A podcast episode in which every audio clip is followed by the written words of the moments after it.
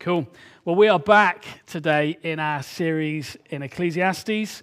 Uh, I'm so glad that you've joined us today, whether you're sat here, whether you're over in the uh, overflow room with the under twos, or whether you've joined us online. I hope that you are going to find this helpful and strengthening as we get back into Ecclesiastes today. So, we are in chapter 5, uh, reading from verses 8 through to 20. Uh, and we're going to continue. It's been a couple of weeks since we last looked at Ecclesiastes. So, just as a, a quick reminder of what it is and why we're doing it, there's an Old Testament book written by King Solomon. Uh, and really, the, the book charts Solomon's quest to find meaning, to find satisfaction in life. And it, uh, he records for us this kind of quest that he went on as he explored kind of women and wine and wisdom and wealth and everything that the world had to offer in the search for fulfillment and satisfaction, in the search for meaning. And as we read through this book together, we kind of join Solomon on his quest and we see uh, what his findings were. What worked? Was it, was it wealth that brought him satisfaction? Was it relationship with women? Was it wine and hedonism and the pursuit of pleasure? What was it that worked for him? Uh, and so today we're going to read from chapter 5, verses 8 to 20. Uh, and you'll see what it's about as we get into it. So, if you've got your Bible, I want to encourage you to go ahead and open it up and read along from there. If not, the verses will come up on the screen uh, for you to read them, and the same for you at home. They will come up on the screen. But if you do have a Bible, please do open it up to Ecclesiastes chapter 5. We're going to read together. We read this from verse 8 on. If you see in a province the oppression of the poor and the violation of justice and righteousness, do not be amazed at the matter. For the high official is watched by a higher, and there are yet higher ones over them. But this is gain for a land in every way, a king committed to cultivated fields. He who loves money will not be satisfied with money, nor he who loves wealth with his income, for this is also vanity. When goods increase, they increase who eat them. And what advantage has their owner but to see them with his eyes? Sweet is the sleep of a laborer, whether he eats little or much, but the full stomach of the rich will not let him sleep. There is a grievous evil that I have seen under the sun. Riches were kept by their owner to his hurt, and those riches were lost in a bad venture. And he is the father of a son, but he has nothing in his hand.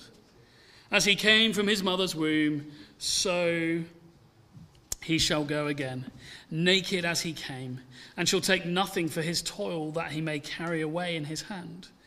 This also is a grievous evil. Just as he came, so shall he go. And what gain is there to him who toils for the wind? Moreover, all his days he eats in darkness, in much vexation and sickness and anger. Behold, what I have seen to be good and fitting is to eat and drink and find enjoyment in all the toil with which one toils under the sun, the few days of his life that God has given him. For this is his lot.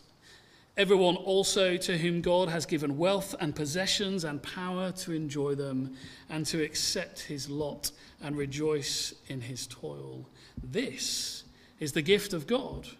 For he will not much remember the days of his life because God keeps him occupied with joy in his heart. I'm going to pray and then we'll begin to unpack that a bit together and see what it's all about and how it applies to us today. Lord, we thank you for your word. Lord, we trust that it is your word and that, that every aspect of it was breathed out by you for, for our good, for our teaching and rebuking and training us in righteousness, that we might be equipped to live for you, Lord, that we might have wisdom to live in this world the way you designed us to, for our good and for your glory. Lord, I pray that as we read today and as we seek to understand and apply it, would you give us ears to hear? Would you give us hearts receptive to what you want to speak to us? We say, Holy Spirit, would you be at work amongst us by your word today? Amen. Good. Well, let's dig in together. As we kind of read it all in one chunk, you can find yourself reading and being like, whoa, what, like, what is this all about? But I hope as we kind of break it down and, and walk through it, it's going to make a good deal more sense and we will uh, find it to be greatly profitable today. So Solomon begins this chunk of his writings by saying these words. He says, If you see in a province the oppression of the poor and the violation of justice and righteousness, do not be amazed at the matter. For the high official is watched by a higher, and there are yet higher ones over them. He says, If you see oppression, if you see injustice, well, if, I mean, we don't have to look far, do we? Yeah? You just turn on the news. You just spend any amount of time in any given week in this world, and you will see in a myriad of ways oppression and injustice. Historic and present injustices and oppression that we've even seen a lot about in the news lately. Whether it's racially motivated or for some other reason, we don't look far to see such stories in the news. The problem is easy to see, isn't it? But how about the solution? we rightly want a solution when we see injustice, don't we? I'm sure there is no one in this room, in fact, no one I've ever met, who comes across injustice and goes, nah. like, we instinctively want a solution when we see genuine injustice. And we instinctively want to believe that there is utopia achievable for us to realize that there, there could be a time and a place, a moment at which there is no oppression no injustice, no lack, no suffering. And we look at ways that that might be accomplished. So much of what occurs in life is people striving for that utopia. They believe it's possible, and people place their hope. We place our hope in different things that we think will lead us there.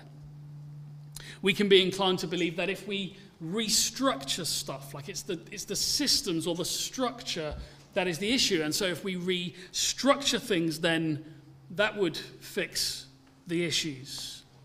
There's a big theme in America at the moment, isn't it? I'm sure many of you will have seen on the news over the past months increasing marching and protests, people chanting and pressing for defund the police now, whether you agree with that or not, the reason that they're doing it is that they believe that this system, this structure, if it was reorganized or got rid of and then built in a different way, that they could remove oppression and injustice.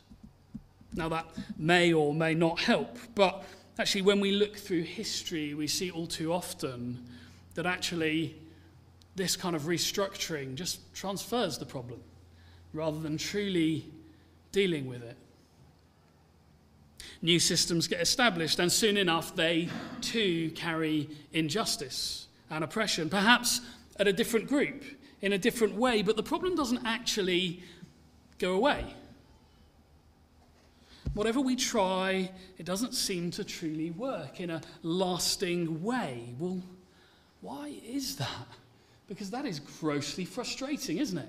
Why is that? Well, it's actually because people are the problem. and people are sinful. And our motives, at best, are mixed. Every one of us. Our motives, at best, are mixed. Now, the scope of injustice and oppression is, is broad. But Solomon here zeroes in particularly on oppression of the poor. Well, how do we address poverty? He says, if you see it, if you see injustice, if you see oppression of the poor, well, we do. How do we address it? Well, I mean, very quickly, a couple of the more common solutions that people have fought for in recent history well, communism. How about that? Well, you know, the redistribution of wealth seems perhaps on the surface like a, a good idea. Well, if, if nobody had too much and nobody had too little and we just leveled it all out, well, good thing, right? Then they wouldn't really be poor, and neither would they be ridiculously rich. But that experiment's been tried, and it doesn't really ever end very well, does it? Why not? Well, because actually it's corrupted by selfish and greedy people. The 10th commandment, do not covet, is precisely, unfortunately, often the driver in that economic, political system. People who don't have covet what others do have, and so they seek to find a way of leveling it and really taking that for themselves. Envy and division abound. Well, what about if you push right to the other end of the spectrum, where there's some people would argue capitalism? Well, that's, that's a better solution for dealing with the issue because th- there's freedom within that. People find it attractive because it offers the promise that the future will just keep getting better. That's, that is the essential promise of capitalism that things will just keep getting better and will keep getting wealthier. And that everyone can, if they work hard, if they would just apply themselves, can move on up. But that also doesn't really ever seem to deliver what it promises. And the general trend is that the rich get richer and the poor get poorer. Profit becomes prized over the well being of others. The poor too often get caricatured as undeserving and lazy.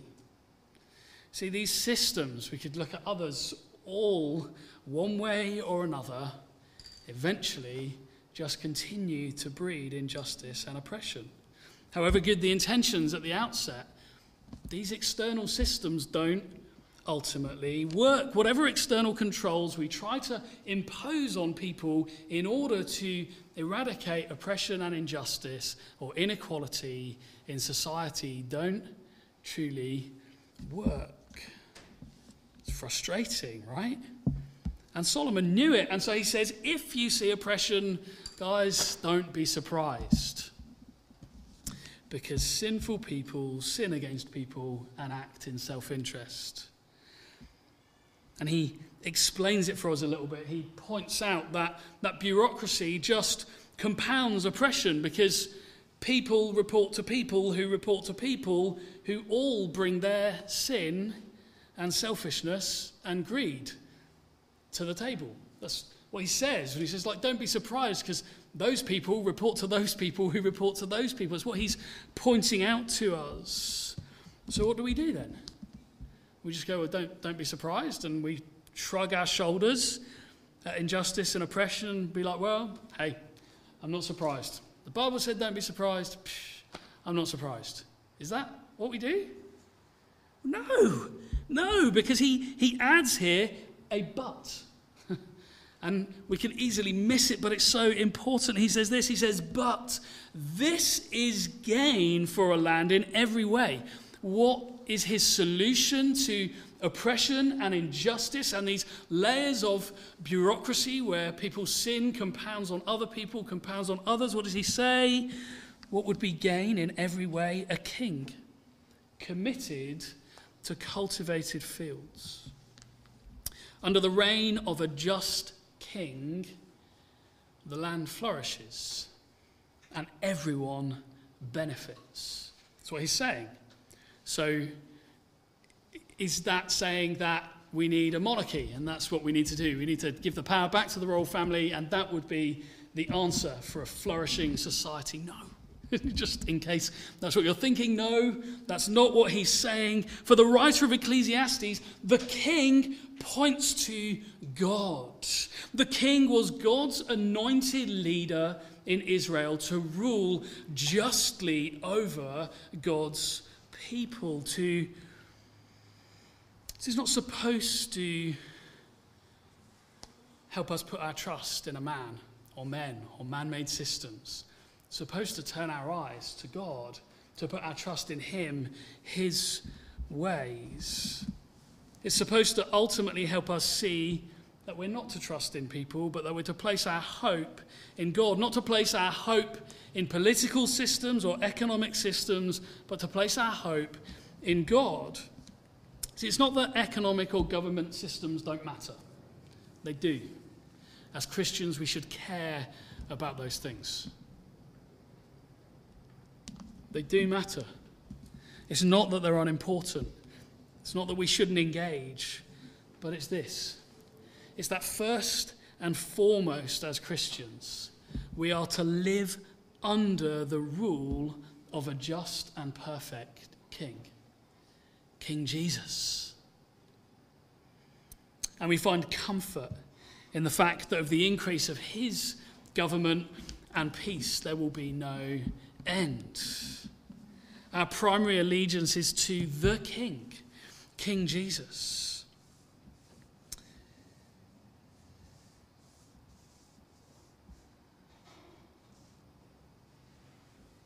And as such, we are called to be good citizens of this land and to obey the law, which we're trying to do with all of the various measures that we've got in place today.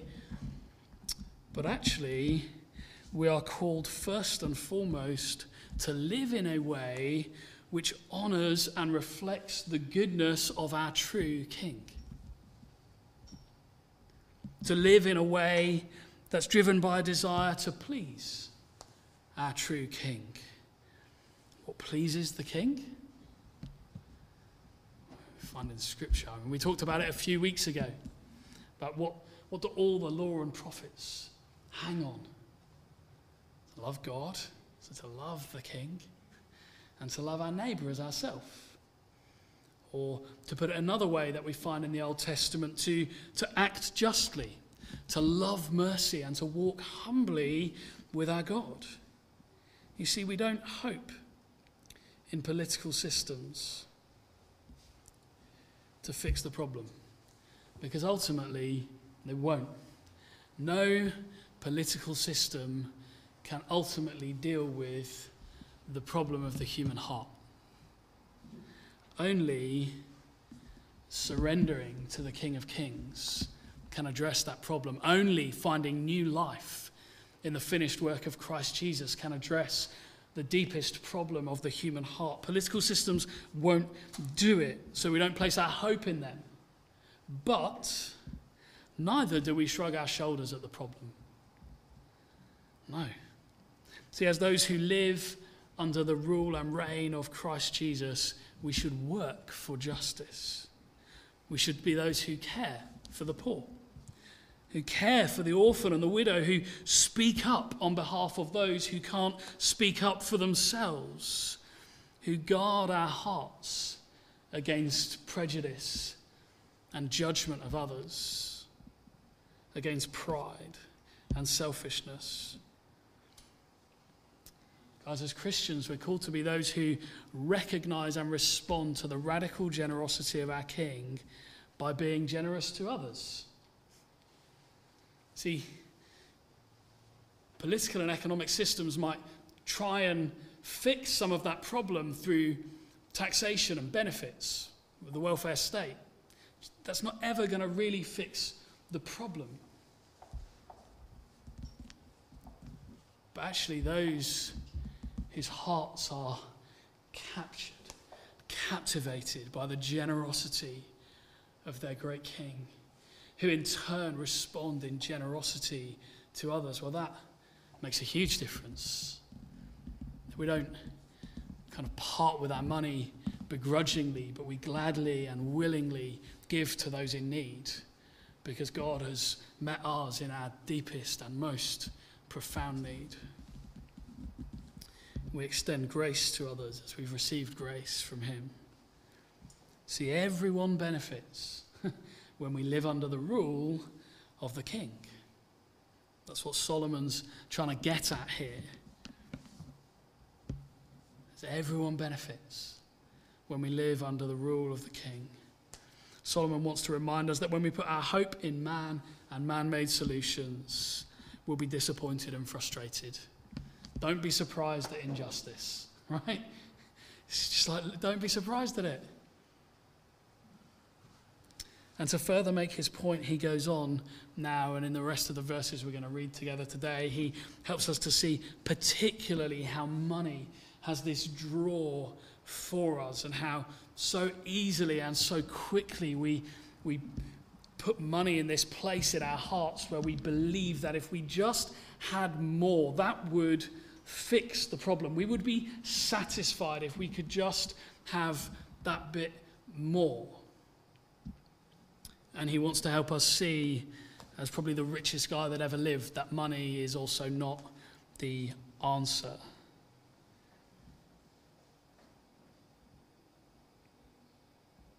We read in verse 10 He who loves money will not be satisfied with money, nor he who loves wealth with his income. This is also vanity. It's a pretty blunt statement, isn't it? It's just like, look, you love money, you, you place your hope in money. You believe that money is going to satisfy you. Well, you will not be satisfied with it. Loving money, longing for more, constantly believing that the accumulation of more things is the answer is just foolishness. See, we instinctively want to argue against that point, though, don't we? Like, not completely, but we instinctively kind of want to push against it and be like, well, I don't know. Like, if I had a bit more, I think I'd probably be happier. Like if I didn't have to worry about, I'm not, just so you know, I'm not saying I do have to worry about this, to be clear before I say it, but I have done in the past. But you can think, well, I don't know, if I didn't have to worry about where the rent money was coming from at the end of the month, I, I think I'd be happier. I'd, I think I, I would be happier. Remember, the man who wrote these words, King Solomon, was the wealthiest and most successful king ever. He had it all. And he wants to warn us that that, that isn't the answer. It doesn't work like that. You see, certainly in the UK, we have more comfortable and more affluent lives than any generation before us right now. We have access to opportunities and experiences that our grandparents could, couldn't have even dreamt of. Opportunities to travel the world. I mean, pre COVID, just ignore that for a minute, but like, just cast your mind back seven months. the opportunities to, to travel and explore the world in completely unprecedented ways. Opportunities to, to experience foods, even from corners of the world that just like a hundred years ago, people couldn't have even dreamt that that would be possible. All these different things. And COVID restrictions aside, again, an absolutely astonishing level of personal freedom, actually. Again, more so than, than any generation previous, probably. Very few things for better or worse, very few things that if you wanted to do it, you couldn't do so. Incredible freedom. And yet, we are no happier. In fact, mental health problems and depressive illness are more of an issue than ever before and continue to rise. See, at first, this seems to make no sense to us, does it? We look at that and you just think, how, how can that be? We've got more than anyone before, greater opportunity, greater freedom to do what we want to do, and yet we are less happy than ever. How does that work? See, the evidence points to the fact that actually increasing pleasure and diminishing pain or comfort doesn't actually lead to greater happiness in the long run. Why is that? Well, it's partly due to a phenomenon psychologists call the adaptation principle. And King Solomon wouldn't have used those words, but he understood it all too well, having amassed incredible wealth and enjoyed all of these experiences that other people think, man, if I could do that, like that'd be great. Solomon understood it. This adaptation principle is a, is a posh way of saying that over time we adapt to our circumstances, both good and bad. And actually, in those circumstances, after a period of time, we return to a normal state of happiness. Psychologist Jonathan Haidt gives a, a really extreme example of the adaptation principle at work in some of his research. He set up a, a thought experiment in which we're asked to imagine the best possible thing that could happen to us and the worst possible thing that could ever imaginably happen to us. And suggests that many, many of us would say winning the lottery would be the best possible thing that could happen to us. That would just, like, if I could pick one thing, I'd win the lottery, because that would give me the freedom to do all the other things I want to do. I'd do that. And many, many of us would say that being paralyzed from the neck down would be the worst. In fact, actually, many would rather die than become paraplegic. But the shocking truth is this that actually, a year after either of those events taking place, research shows that your happiness level would return to normal. That the lottery winner, beyond about a year, would actually be no happier than the paraplegic. And the paraplegic no more miserable than the lottery winner. Isn't that interesting? You might remember actually, we spoke about some of this a few weeks ago and likened this life in the pursuit of wealth and more and more and more to be like running on a treadmill. And that has some of this about it. See, just as the treadmill can get faster and faster while you don't actually make any progress or go anywhere, the same is true with money or pleasure or other experiences that we pursue. In fact, the more you have, the faster the treadmill goes. And actually, the greater the eventual feeling of frustration at making no real progress. I'm running. Ten to the dozen. I'm running, but I'm just not getting anywhere. I'm consuming all of this more, more, more, and not actually getting anywhere, finding no lasting happiness. Solomon says, He who loves money will not be satisfied with money. More and more just isn't the answer. He goes on in verse 11. It says, When goods increase, they increase who eat them. And what advantage has their owner but to see them with his eyes? Now, this is a slightly clunky sentence that you read and you just go, What? Like, when goods increase, they increase who eat them. What?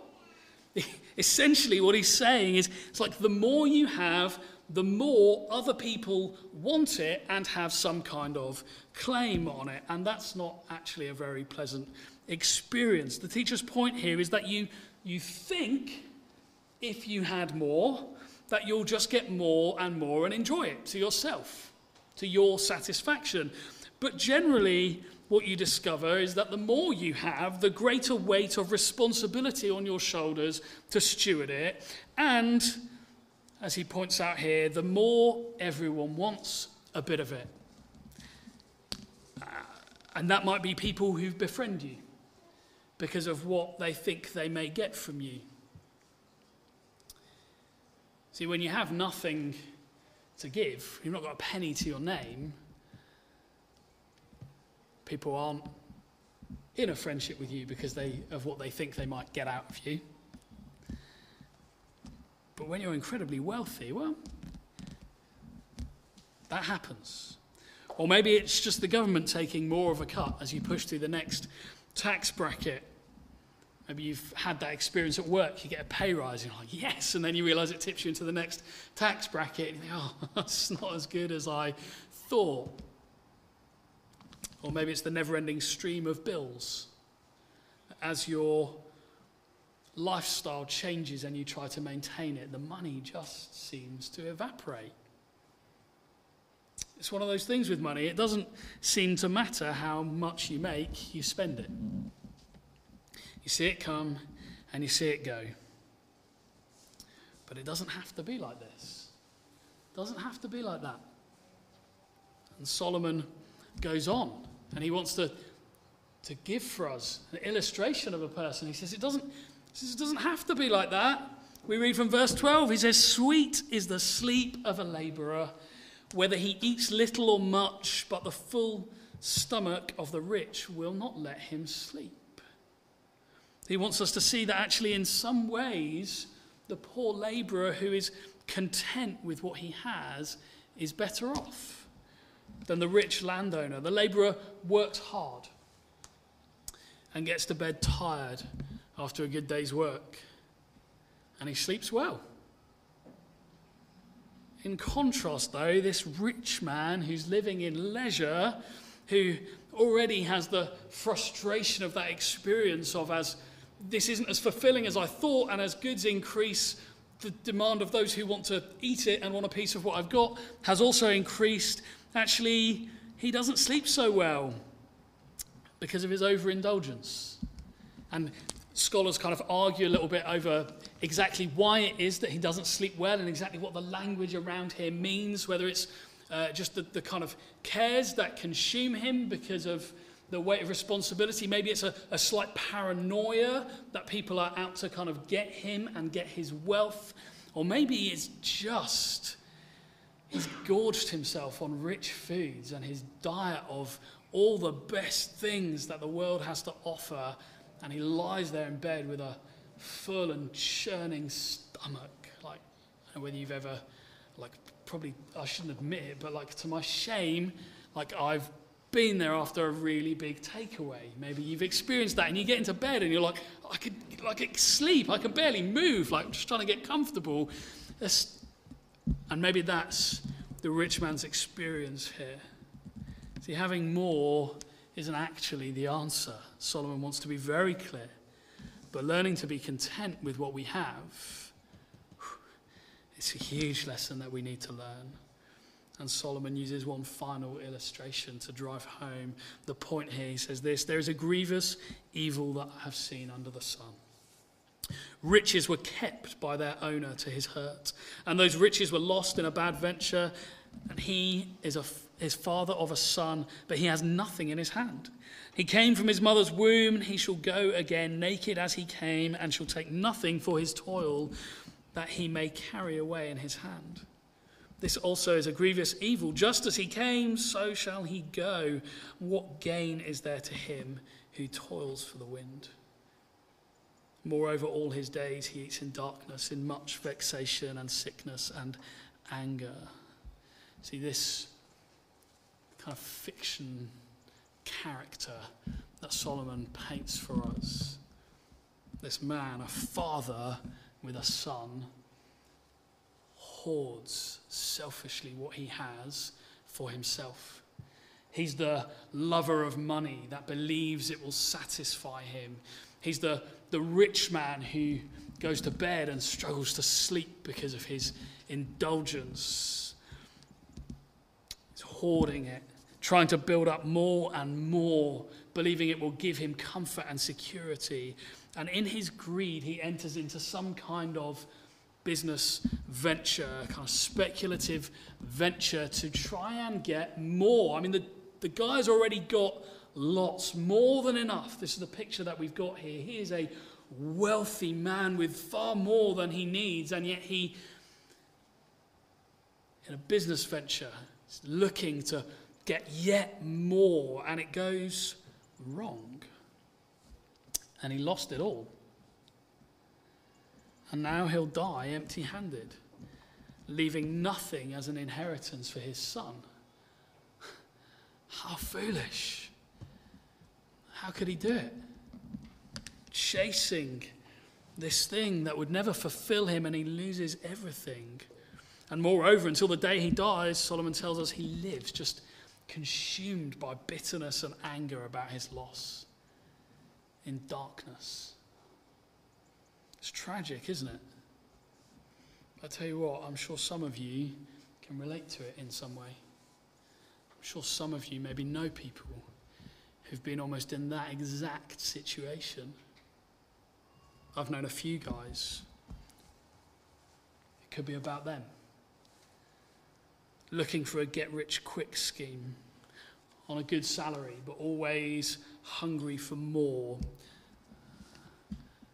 I know one guy in that situation who then speculated on the markets, trying to get rich. And just instead ended up with absolutely monumental debts. Completely ruined him. Having more isn't the answer. Constantly striving for more, therefore, is a fool's errand. Solomon wants us to know it, he wants to be clear.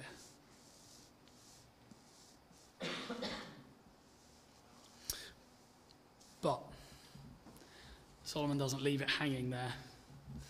He wants us to know one really, really important thing. See, political solutions won't do it, money isn't going to do it. But godliness with contentment is great gain indeed. And that leads us to his concluding point. He says this Behold, from verse 18, what I have seen to be good and fitting is to eat and drink and find enjoyment in all the toil with which one toils under the sun and the few days of his life that God has given him, for this is his lot. Everyone also to whom God has given wealth and possessions and power to enjoy them and to accept his lot and rejoice in his toil, this is the gift of God that he will not much remember the days of his life because God keeps him occupied with joy in his heart. In other words, whether we have much or whether we have little, we are to learn to be content and to live with gratitude to God. And our ultimate joy and satisfaction comes not from the content of our days, but from knowing God and delighting in Him. In fact, in the grand scheme, Compared to the joy of knowing God, everything else pales into insignificance. Notice that last sentence. He says he will not much remember the days of his life. Those things don't weigh that heavily for him in the grand scheme because God keeps him occupied with joy in his heart. You see, the only government that will bring lasting peace is the government of Christ. And whilst treasures that money can buy don't truly satisfy us, the treasure of eternal life in the presence of the one true King is a free gift. God's riches given to us, given to you at Christ's expense.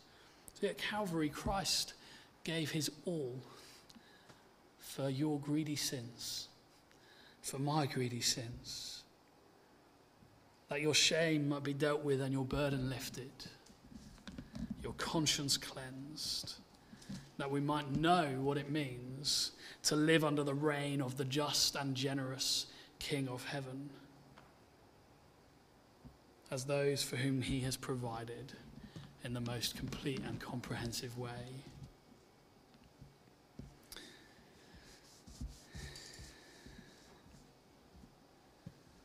What did Solomon say at the start about the rule of the king? This is gain for a land. It's gain for us in every way. A king committed to cultivated fields. We have a, a glorious king in heaven who is thoroughly and wholly committed to the fruitfulness of his people. So, as Rich comes to lead us in one final song, I want to invite you to come to King Jesus today. Do you guys want to come up? I want to invite you to, to step off the treadmill, to stop trying to find fulfillment in things that won't cut it, to stop striving for satisfaction in things that won't last, and instead to come to know what it means again to find true and lasting peace in Him. I'm going to pray. Um, Rich will lead us. Lord, we recognize our tendency, all of us, to, to pin our hope in, in all kinds of things to, to fulfill us and satisfy us. Lord, we, we acknowledge that we, we so quickly look to political solutions or we look to, to people who we think will bring those things to us, or we begin to believe that if we just had that thing, or if we just had a bit more money, or just we could just get that, or just this, or just the other. Lord, we recognize that that pursuit is this just endless treadmill that takes us nowhere and just leaves us breathless and exhausted. Thank you, Jesus, that you came. And you came to give us a free gift of life and life in all its fullness that true joy, true peace, true fulfillment, true meaning is found in you and you alone. Jesus, we look to you again now. And we say we, we want to step off that treadmill of trying to find satisfaction elsewhere. And we want to stand and just rest in you and your finished work. That Jesus, you have done everything necessary for us to be brought into relationship with God and to enjoy you forever. Lord, would you flood our hearts with your peace again today? Would you help us to know that our truest delight and satisfaction is in you and you alone? That we were created for a relationship with you. All else leaves us hollow and empty. We look to you again, Lord, and we say, fill us by your Spirit today. Amen.